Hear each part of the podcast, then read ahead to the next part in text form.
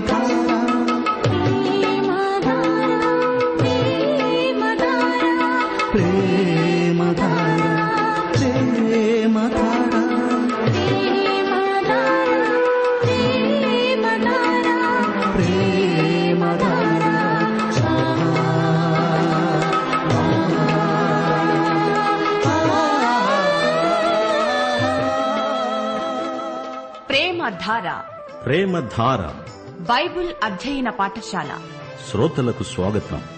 తెలుగు ప్రజలకు పరలోక వరంగా దేవుడు ప్రసాదించిన అపూర్వ కానుక ప్రేమధార. సమస్యలతో సతమతమవుతున్న వారికి సమాధానం. అశాంతితో అలమటిస్తోన్న వారికి ప్రశాంతి. ఆలకించండి. ప్రేమధార.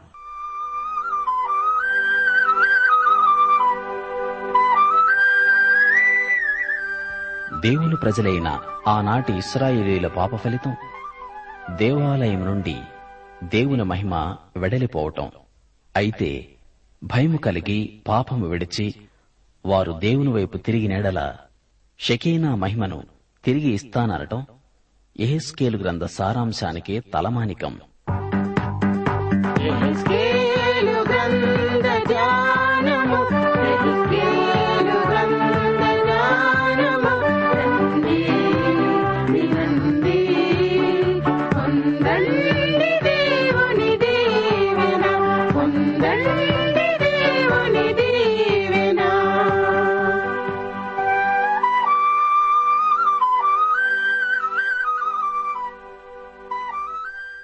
క్రీస్తునందు ప్రియ శ్రోతలారా మీరంతా బావున్నారా?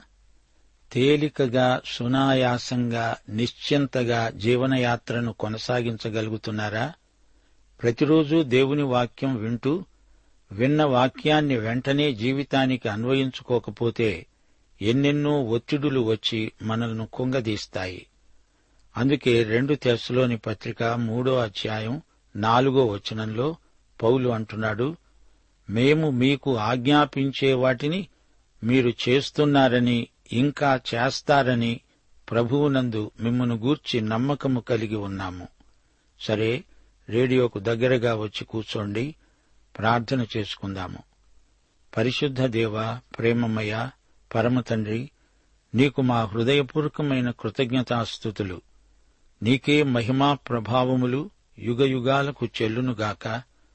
మా శ్రోతలందరూ ఈ సమయంలో మీ కృపాసనమును సమీపిస్తున్నారు. వారి అక్కరలన్నీ తీరాలంటే నీ యందు నీ ద్వారా మాత్రమే అది సాధ్యం. మీ బిడ్డలైన మా శ్రోతలు తమ హృదయాలను మీ ముందు కుమ్మరించుకుంటున్నారు. వారిని కనికరించండి.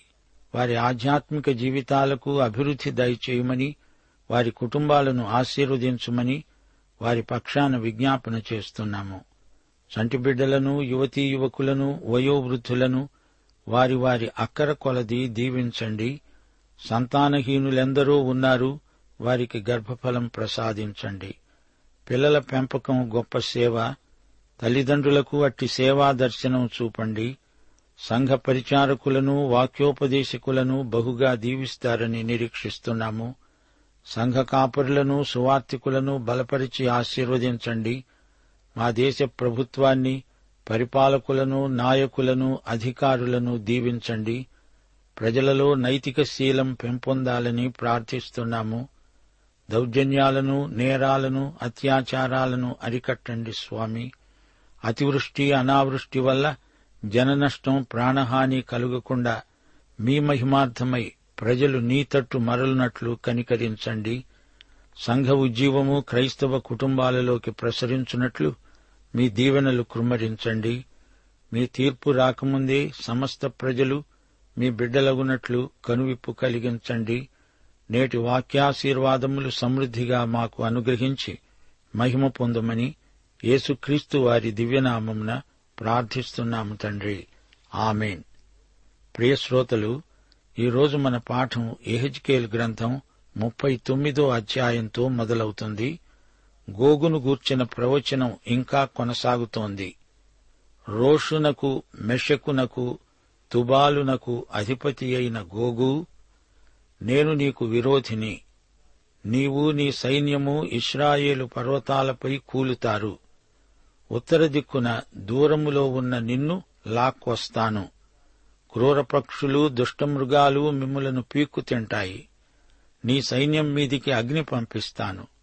నా పరిశుద్ధ నామమునకు దూషణ కలుగనీయను.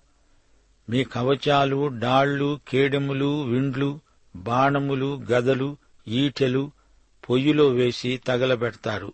ఏడు సంవత్సరాలు అగ్ని మండుతుంది. మీ ఆయుధాలు ప్రజలకు వంట చెరుకవుతాయి. గోగు నీ వారిని పాతిపెట్టే స్థలం ఇస్రాయేలు దేశంలోనే నేను ఏర్పరుస్తాను. అది హమోన్ గోగు అనే లోయ. మనుష్య శల్యం ఒక్కటి కూడా కనపడకుండా అన్నిటినీ పాతిపెడతారు హమోనా అనే పట్టణం ఒకటి ఏర్పడుతుంది. దేశం ఈ విధంగా పవిత్రమవుతుంది. ఇస్రాయేలీయుల పర్వతముల మీద ఒక గొప్ప బలి జరుగుతుంది. నా ఘనత అన్యులలో ప్రచురమవుతుంది. నా తీర్పు ఫలితాన్ని అన్యులు చూస్తారు. నేనే దేవుడనని ఇస్రాయేలీయులు తెలుసుకుంటారు. నా ప్రజలైన ఇస్రాయేలీయులపై నేను అమలుపరిచే క్రమశిక్షణ ఎలాంటిదో అది కూడా అన్య ప్రజలు తెలుసుకుంటారు. వారి అపవిత్రతను బట్టి అతిక్రమ క్రియలను బట్టి నేను వారికి పరాంగ్ముఖుడనై ప్రతీకారం చేశాను. నా పరిశుద్ధ నామమును బట్టి రోషము కలిగిన వాడనై యాకోబు సంతతి వారిని చెరలో నుండి రప్పిస్తాను. వారు నా ఎడల చూపిన విశ్వాసఘాతుకాన్ని తమ అవమానాన్ని తామే అనుభవిస్తారు భరిస్తారు. శత్రుదేశము నుండి వారిని రప్పిస్తాను.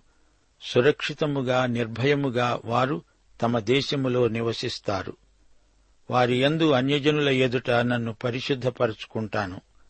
అప్పుడు ఇస్రాయేలీయుల మీద నేను నా ఆత్మను కృమ్మరిస్తాను గనుక నేనికను వారికి పరాంగుఖుడనై ఉండను. ఇదే ప్రభువైన యహోవా వాక్కు. ప్రియ శ్రోతలు గమనించండి ఈ అధ్యాయమంతా యుద్ధ వాతావరణమే. ఎట్టకేలకు దుష్టశక్తులన్నీ నశిస్తాయి. ఈ ఘన విజయాన్ని బట్టి దేవుని నామ విశిష్టత అంతటా ప్రచురమవుతుంది. మానవ చరిత్ర యావత్తు దేవుని చేతుల్లో ఉందని అందరికీ తెలిసిపోతుంది. దేవుడు తన ప్రజలను వారి స్వదేశానికి తిరిగి రప్పించినప్పుడు దేవుని ప్రేమ వారి పట్ల ఎంత ప్రగాఢమైనదో అందరూ గ్రహించగలుగుతారు. ఈ అధ్యాయంలో పన్నెండు నుండి పదహారో వచనం వరకు మరోసారి పరిశీలించండి. దేశమును పవిత్రపరుస్తూ ఇస్రాయేలీయులు ఏడు నెలలు వారిని పాతిపెడుతూ ఉంటారు. నేను ఘనము వహించే దినమున దేశపు జనులందరూ వారిని పాతిపెడతారు. దానివలన వారు కీర్తి నొందుతారు.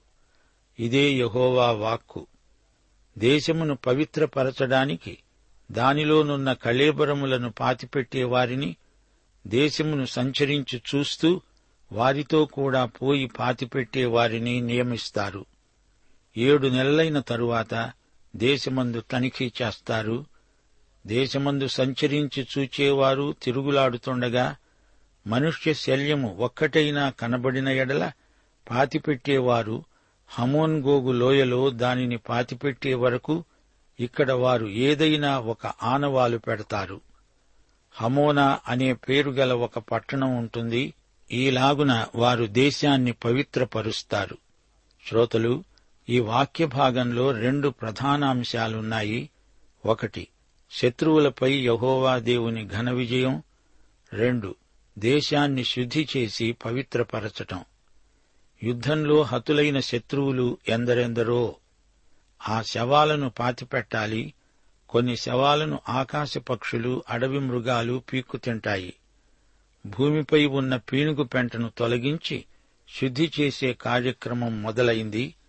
ప్రియ శ్రోతలు గ్రహించండి దేవుడు మన పక్షమున ఉండగా ఆయన మన పక్షాన పోరాడుతూ ఉండగా మనకు భయమెందుకు?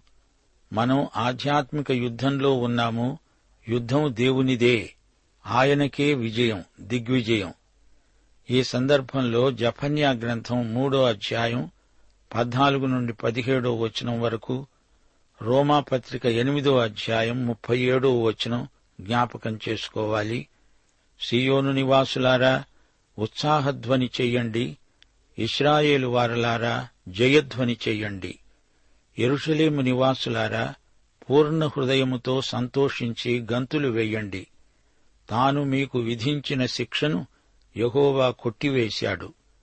మీ శత్రువులను ఆయన వెళ్ళగొట్టాడు ఇస్రాయేలుకు రాజైన యహోవా మీ మధ్య ఉన్నాడు. ఇక మీదట మీకు అపాయము సంభవించదు. ఆ దినమున జనులు మీతో అంటారు ఎరుషలేమా భయపడకు సీయోను ధైర్యము తెచ్చుకో. నీ దేవుడైన యహోవా నీ మధ్యన ఉన్నాడు. ఆయన శక్తిమంతుడు. ఆయన మిమ్మును రక్షిస్తాడు. ఆయన బహు ఆనందముతో నీయందు సంతోషిస్తాడు. నీయందు తనకున్న ప్రేమను బట్టి శాంతము వహించి నీ అందలి సంతోషము చేత ఆయన హర్షిస్తాడు. పౌలు రోమా పత్రికలో మనకిచ్చిన సవాలు మనలను ప్రేమించిన వాని ద్వారా మనము వీటన్నిటిలో అత్యధిక విజయము పొందుతున్నాము. మనకు విజయాన్ని మించిన విజయం దిగ్విజయం అత్యధిక విజయం. లోకమును జయించే విజయము మన విశ్వాసమే. ఈ అధ్యాయంలో చిట్ట చివరి వచనం గొప్ప ప్రవచనం. ఇస్రాయేలీయుల మీద నేను నా ఆత్మను కృమ్మరిస్తాను. ఇదే ప్రవచనం యోవేలు గ్రంథం రెండో అధ్యాయం ఇరవై ఎనిమిది ఇరవై తొమ్మిది వచనాలలో ఉంది నేను సర్వజనుల మీద నా ఆత్మను కుమ్మరిస్తాను మీ కుమారులు మీ కుమార్తెలు ప్రవచనాలు చెబుతారు. మీ ముసలివారు కలలు కంటారు మీ యవ్వనులు దర్శనాలు చూస్తారు. ఆ దినములలో నేను పనివారి మీద పనికత్తెల మీద నా ఆత్మను కుమ్మరిస్తాను. ఇస్రాయేలీయుల మీదే కాదు అందరి మీద తన ఆత్మను కుమ్మరిస్తాడు. పెంతకొస్తున్నాడు ఈ ప్రవచనం నెరవేర్పు మొదలైందని ఆదిమ సంఘం నమ్మింది. అపస్తుడైన పేతురు తన పెంతకోస్తు మహాప్రసంగంలో అపస్తుల కార్యములు రెండో అధ్యాయం పదిహేడో వచనంలో అన్నాడు ఇది యోవేలు ప్రవచనం ప్రస్తావన అంత్యదినములందు నేను మనుష్యులందరి మీద నా ఆత్మను కుమ్మరిస్తాను. మీ కుమారులు మీ కుమార్తెలు ప్రవచిస్తారు. మీ యవనులకు దర్శనాలు కలుగుతాయి. మీ వృద్ధులు కలలు కంటారు. యువకులకు దర్శనాలు. ఇది ముందు చూపు వృద్ధులకు కలలు. ఇవి గతకాలపు జ్ఞాపకాలు. మానవులందరికీ ఇది సార్వత్రిక ఆశీర్వాదం. శ్రోతలు మీరిప్పుడు ఎహెజ్కేల్ గ్రంథం నలభయో అధ్యాయంలోకి వచ్చారు. అయితే ముప్పై తొమ్మిదో అధ్యాయం నేపథ్యంలో సుధమ గుమర్రాల నాశనాన్ని ఒకసారి పరిశీలించండి. ఆ జంట నగరాలు నాశనం కాకముందు దేవుడు నీతిమంతులను తీసుకువెళ్ళాడు లోతును అక్కడి నుండి వెలుపలికి తెచ్చాడు. శత్రువులు ఉత్తర దిక్కు నుండి వచ్చారు. వీరందరికీ గోగు నాయకుడు. శ్రమల కాలం వస్తుంది. అప్పటికే సంఘం ఎత్తబడి ఉంటుంది. సంఘం ఇక్కడ ఉండదు. ఆ కాలంలో ఇక్కడ ఉండే సాక్ష్యశేషం నూట నలభై నాలుగు వేల మంది యూదులు. ఆ తరువాత అంత్యక్రీస్తు ప్రపంచ పరిపాలకుడవుతాడు. ఆర్మిగద్దోను యుద్ధం. దాని తరువాత ప్రభు అయిన యేసుక్రీస్తు తన రాజ్యం స్థాపిస్తాడు. ఇదంతా ప్రకటన గ్రంథం పంతొమ్మిదో అధ్యాయంలో ఉంది. ప్రకటన గ్రంథం ఇరవయో అధ్యాయంలో వెయ్యేండ్ల పరిపాలనారంభం మనకు తేట తెల్లంగా కనిపిస్తుంది. యషయా ఇర్మియా ఎహెజ్కేలు అనే ముగ్గురు ప్రవక్తలు ప్రవచించింది దానియేలు స్థిరపరిచాడు. ఎహెజ్కేలు ప్రవచనాలు ప్రాముఖ్యంగా ఇస్రాయేలుకు సంబంధించినవి. దేవుడు పలికించిన ప్రవచనాలలో నిత్యత్వపు పరిమాణం ఉంది. ఎహెజ్కేలు ఈ అధ్యాయంలో ఇస్రాయేలీయులకు కఠినమైన మాటలు చెప్పవలసి వచ్చింది. అయితే ఈ విపత్కర పరిస్థితులలో వారి కర్తవ్యాన్ని వారికి ఉపదేశించవలసిన వాడు తానే అని ఎహెజ్కేలుకు తెలుసు. ఇప్పటికైనా ప్రజలు పశ్చాత్తప్తులైతే దేవుడు వారి భవిష్యత్తును అద్భుతంగా తీర్చిదిద్దుతాడు. దేవుడు తన ప్రజలను తిరిగి సమకూరుస్తాడు. వారి భూమి తిరిగి సస్యశ్యామలమవుతుంది. కొత్త భూమి కొత్త దేవాలయం అందులో సేవ చేసే యాజకులు లేవీయులు అంతా కొత్తే. ఈ ప్రవచనాలకు ప్రజల నుండి సరైన ప్రతిస్పందన రావాలని దేవుడు కోరాడు. ఈ వివరాలు మనకంటే ఎక్కువగా ఇస్రాయేలీయులకు అర్థమవుతాయి. ఇవి వారి జాతీయ స్థితిగతులను ఉద్దేశించిన ప్రవచన వాక్యాలు. మనకైతే పరలోకం వాగ్దానం చేయబడింది. మనకు పరలోకం గమ్యమే కాదు. అది మన పరిశుద్ధతకు ప్రేరణ. అది సరే. ఇప్పుడు ఎహెజ్కేలు విషయం చూడండి. అతడు దేవుని దర్శనం చూచాడు. దేవుని మహిమ దర్శనం. దానితోనే అతని సేవ ప్రారంభమైంది. అంతేకాదు దేవుని తీర్పును ఎహెజ్కేలు ఖండితంగా ప్రకటించాడు. ఎరుషలేము నాశనాన్ని గురించి స్పష్టంగా ప్రవచించాడు. పూర్వం నెబుకద్నెజరు ఏ విధంగా ఎరుషలేముపై దండెత్తి వచ్చి దాన్ని నాశనం చేశాడో అలాగే రోమా ప్రభుత్వం ఈసారి నిన్ను నాశనం చేస్తుంది అని చెప్పి యేసు ప్రభు ఆ పట్టణాన్ని గురించి ఎంతో విలపించాడు. అవినీతిపైకి దేవుని తీర్పు వచ్చి తీరుతుంది. మా శ్రోతలు గ్రహించాలి ఇర్మియా దేవుని హృదయాన్ని బయలుపరుస్తున్నాడు. తీర్పు తీర్చటంలో శిక్ష విధించటంలో దేవునికి సంతోషం ఉండదు. రక్షించటంలో దేవుడెంతో ఆనందిస్తాడని ఇర్మియా ఏడుస్తూ చెప్పాడు.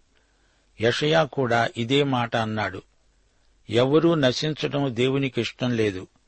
అందుకే ఆయన శరీరధారిగా వచ్చి మన మధ్య నివసించాడు. ఆయన ప్రేమ ఎంతో గాఢమైనది. ఇర్మియా ఏడ్చాడు యేసు ప్రభు ఏడ్చాడు అయ్యో ఎరుషలేమా అంటూ ఏడ్చిన వీరిద్దరిలో యేసు ప్రభువు ప్రవక్తలకు ప్రవక్త దేవుడు సృష్టికర్త విమోచకుడు.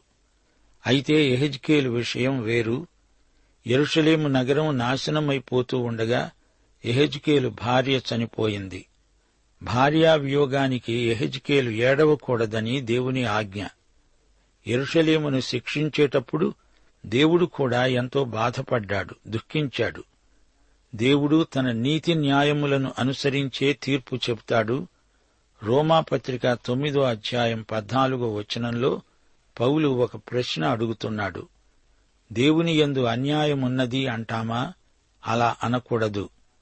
దేవుని తీర్పు న్యాయసమ్మతమే. దేవుని తీర్పులో ఆయన మహిమ కనిపిస్తుంది. విమోచనలో ఆయన కృప కనిపిస్తుంది. ముప్పై ఎనిమిది ముప్పై తొమ్మిది అధ్యాయాలలో ఉత్తరం నుంచి వచ్చే శత్రురాజ్యాన్ని దేవుడు నాశనం చేస్తానంటున్నాడు. గోగు రాజ్యం అతని నియంతృత్వం నాశనమైపోవటం ఖాయం. దేవుడు ఎందుకలా శపిస్తాడు అంటారా? యేసు అంజూరపు చెట్టును శపించాడు. కారణం అది ఫలరహితమైన చెట్టు. ఆయన పందులను శపించాడు దయ్యాలు వాటిలో ప్రవేశించాయి. దేవుని తీర్పు నూరు శాతం న్యాయసమ్మతమే. తన ప్రజలకు వ్యతిరేకులైన రాజ్యాలపై ఆయన చెయ్యి చేసుకుంటాడు జాగ్రత్త. రోమాపత్రిక రెండో అధ్యాయం మూడో వచనం అట్టి కార్యములు చేసేవారికి తీర్పు తీరుస్తూ వాటినే చేస్తున్న మనుష్యుడా నీవు దేవుని తీర్పు తప్పించుకుంటానులే అనుకుంటున్నావా? ఎన్నటికీ తప్పించుకోలేవు. హెబ్రీ పత్రిక రెండో అధ్యాయం మూడో వచనం మనలను నిలదీసి అడుగుతున్న ప్రశ్న ఇంత గొప్ప రక్షణను మనము నిర్లక్ష్యము చేసిన ఎడల ఏలాగు తప్పించుకుంటామో? అట్టి రక్షణ ప్రభువు బోధించుట చేత ఆరంభమై వినిన వారి చేత మనకు దృఢపరచబడింది. బరితెగి పాపం చేసేవారికి దేవునికి తిరుగుబాటు చేసేవారికి ఎంత చెప్పినా వినని వారికి తీర్పు ఉంది. అటివారిపై దేవుని నామం ప్రతీకార చర్య తీసుకుంటుంది.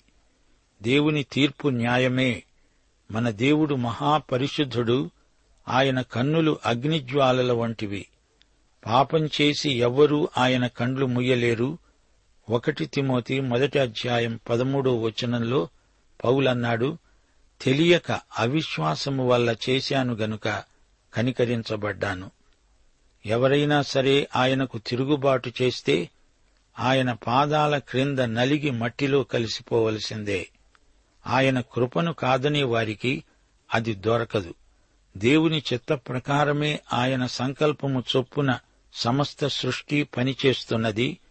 ఇప్పుడు నలభయో అధ్యాయం వినండి. నలభై నుండి నలభై ఎనిమిదో అధ్యాయం వరకు వెయ్యేండ్ల ఏలుబడిలోని దేవాలయాన్ని గురించిన సమగ్ర వర్ణన ఉన్నది.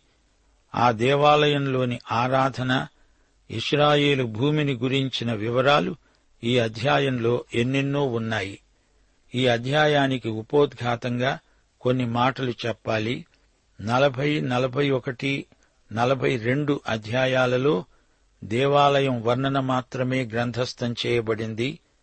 ఈ సందర్భంలో మా శ్రోతలు ఒక పరమ సత్యాన్ని గుర్తించాలి. ఈ లోకంలోని దేవాలయం ఒక భౌతికమైన కట్టడం. అయితే దేవుని సంఘానికి అనగా దేవుని బిడ్డలకు పరలోకమే ఆరాధనా స్థలం. అది నూతన ఎరుషలేము. ప్రకటన గ్రంథం ఇరవై ఒకటో అధ్యాయం ఇరవై రెండో వచనం. అక్కడ ఏ దేవాలయము కనపడదు. సర్వాధికారి అయిన దేవుడైన ప్రభువు గొర్రెపిల్ల దానికి ఆలయమై ఉన్నారు. ఈ లోకంలో ఈ భౌతిక జగత్తులో వెయ్యేండ్ల ఏలుబడిలో ఈ దేవాలయం వారికి కావాలి. కాని దేవుని సంఘానికి దేవుని బిడ్డలమైన మనకు దేవుడు యేసుక్రీస్తు వీరే పరలోకంలో మన దేవాలయం. సదాకాలం నిత్యత్వంలో మనం అక్కడే ఎడతెగని ఆరాధనానందంలో ఉండిపోతాము. ఇస్రాయేలు శత్రువులు అంతరించిపోతారు. ఆ తరువాత ఇస్రాయేలు వెయ్యేండ్ల ఏలుబడిలో ప్రవేశిస్తుంది. వారికి ఇక్కడ దేవుడొక బ్రహ్మాండమైన భౌతిక దేవాలయం అనుగ్రహిస్తాడు. అప్పుడు అన్యజాతులు ఉంటాయి రక్షించబడతాయి. అయితే దేవుని సంఘం పైన పరమయరుషలేములో తండ్రి కుమారులతో ఆనందిస్తూ ఉంటుంది. ఏజికేలు గ్రంథం నలభయో అధ్యాయం మొదటి వచనం మనము చెరలోనికి వచ్చిన ఇరవై ఐదో సంవత్సరం మొదటి నెల పదో రోజు అనగా పట్టణము కొల్లబోయిన పద్నాలుగో సంవత్సరాన ఆ దినమందే యహోవా హస్తము నా మీదికి రాగా ఆయన నన్ను పట్టణానికి తీసుకువెళ్ళాడు. ఇప్పుడు ఎరుషలేము ధ్వంసమైపోయింది. అయితే ఎహెజ్కేలు చూస్తున్నది ప్రవచనాత్మకమైన దర్శనం. వెయ్యేండ్ల పాలనలో వారికి దేవుడు ఇవ్వబోయే నగరం. రెండు మూడు వచనాలు.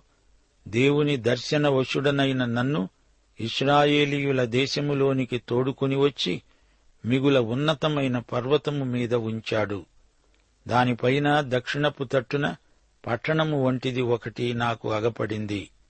అక్కడికి ఆయన నన్ను తోడుకొని రాగా ఒక మనుష్యుడున్నాడు ఆయన మెరిసే ఇత్తడి వలె కనపడ్డాడు. దారము కొలకర్ర చేత పట్టుకుని ద్వారములో ఆయన నిలువబడి ఉన్నాడు. శ్రోతలు ఈ మనుష్యుడు ఒక దేవదూత ఇతని చేతిలో దారము కొలకర్ర ఉన్నాయి. నాలుగో వచనం ఆ మనుష్యుడు నాతో అన్నాడు నరపుత్రుడా నేను నీకు చూపుతున్న వాటినన్నిటినీ కన్నులార చూచి చెవులార విని మనస్సులో ఉంచుకో. నేను వాటిని నీకు చూపటానికి నీవిక్కడికి తేబడ్డావు. నీకు కనపడే వాటన్నిటిని ఇస్రాయేలీయులకు తెలియచేయి. శ్రోతలు వింటున్నారా? ఎహెజ్కేలు దర్శన రీతిగా వెయ్యేండ్ల ఏలుబడిలోని గుడిని చూచాడు. ఇది దార్శనిక ప్రవచనం. ఐదో వచనం. నేను చూస్తూ ఉండగా నలుదిశల మందిరము చుట్టూ ప్రాకారమున్నది. ఆ మనుష్యుని చేతిలో ఆరు మూరల కొలకర్ర ఉంది. ప్రతి మూర మూరెడు బెట్టెడు నిడివి గలది. ఆయన ఆ కట్టడమును కొలవగా దాని వెడల్పు దాని ఎత్తు బారెడున్నర అని తేలింది. ఈ కొలతలు వివరాలు వీలైతే మా శ్రోతలు బైబిలులో చదువుకోవచ్చు. ఇప్పుడు ఎహెజ్కేలు నలభయో అధ్యాయం ముప్పై తొమ్మిదో వచనం వినండి. గుమ్మపు మంటపములో ఇరుప్రక్కల రెండేసి బల్లలు ఉంచబడ్డాయి. వీటి మీద దహన బలి పశువులు పాప పరిహారార్థ బలి పశువులు వధించబడతాయి.